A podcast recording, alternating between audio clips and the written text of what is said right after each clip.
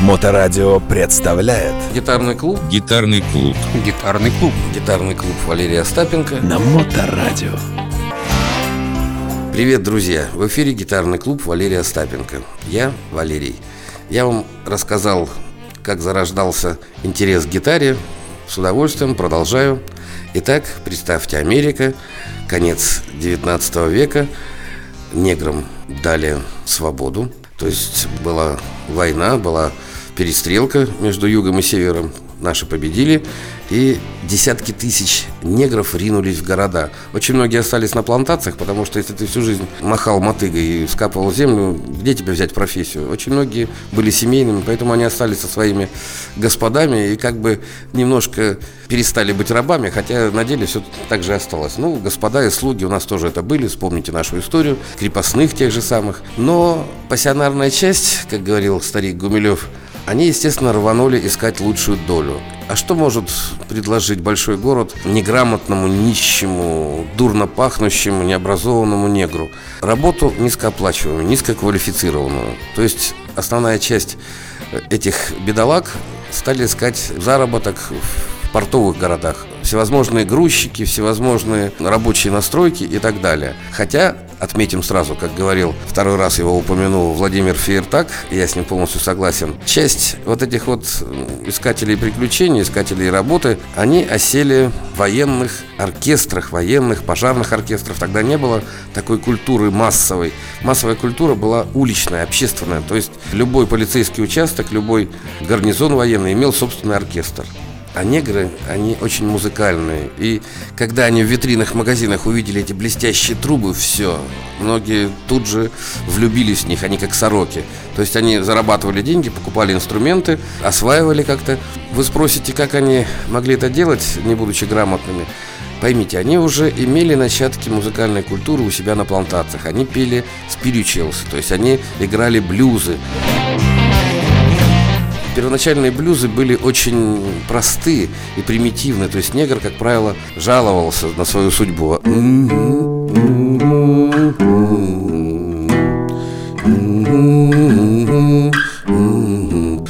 Джон Ли Хукер очень много пел блюзов, вот тех вот корневых так называемых, которые дошли до нас. У блюзов у очень многих неизвестен автор. Почему считается, что это народная негритянская музыка? Хотя негры стояли у истоков, я не согласен, что это негритянская музыка на 100%.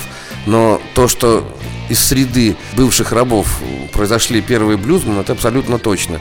И вот эти музыканты, они на слух учили мелодии и устраивались в эти оркестры, ну и начатки музыкальной грамоты. Если вы помните, оркестры играли марши, да, под которые можно было маршевать, можно было шагать, и всякие процессии, всякие митинги, что там профсоюзы устраивали, или праздники, праздничные шествия.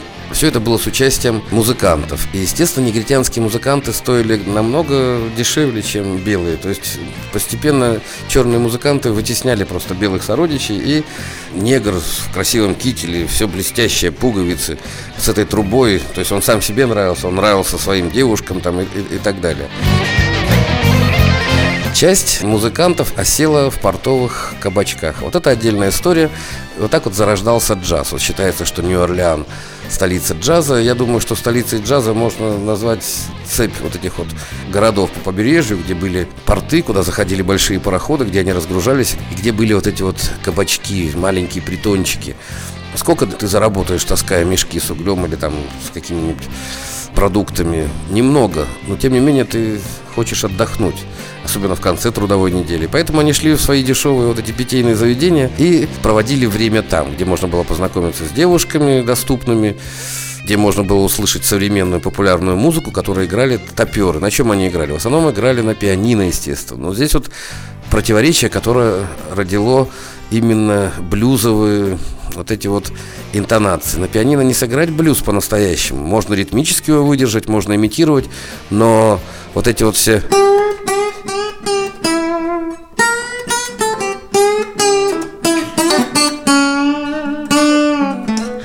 Видите, я тяну струну, делаю бенды, подтяжки, то есть я дотягиваю до нужной мне ноты, и первые блюзманы очень вальяжно, надо сказать, относились к нотам, поэтому были рождены блюзовые тона, которых нет в академической музыке, которые составляют, ну, наверное, 50% прелести блюза, а то и больше. Именно ноты, которых нет в звукоряде.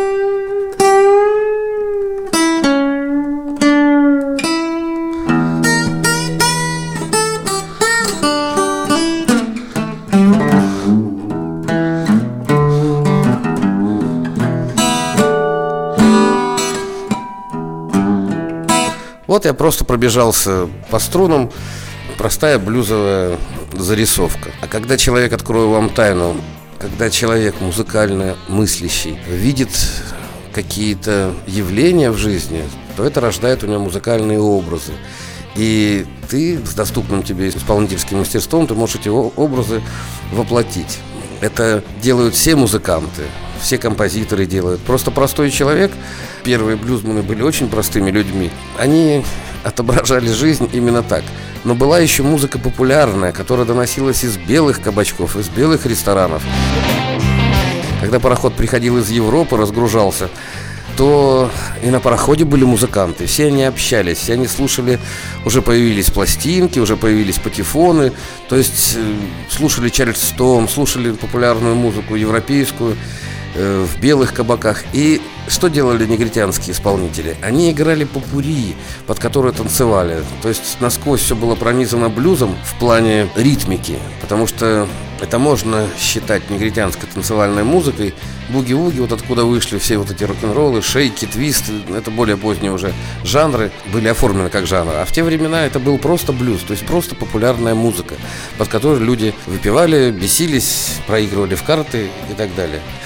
Что, друзья, никак не могу добраться до гитары. Вторая передача уже подходит к концу. Но ничего страшного, слушайте меня в эфире. Это гитарный клуб Валерия Остапенко. До свидания. Гитарный клуб на Моторадио.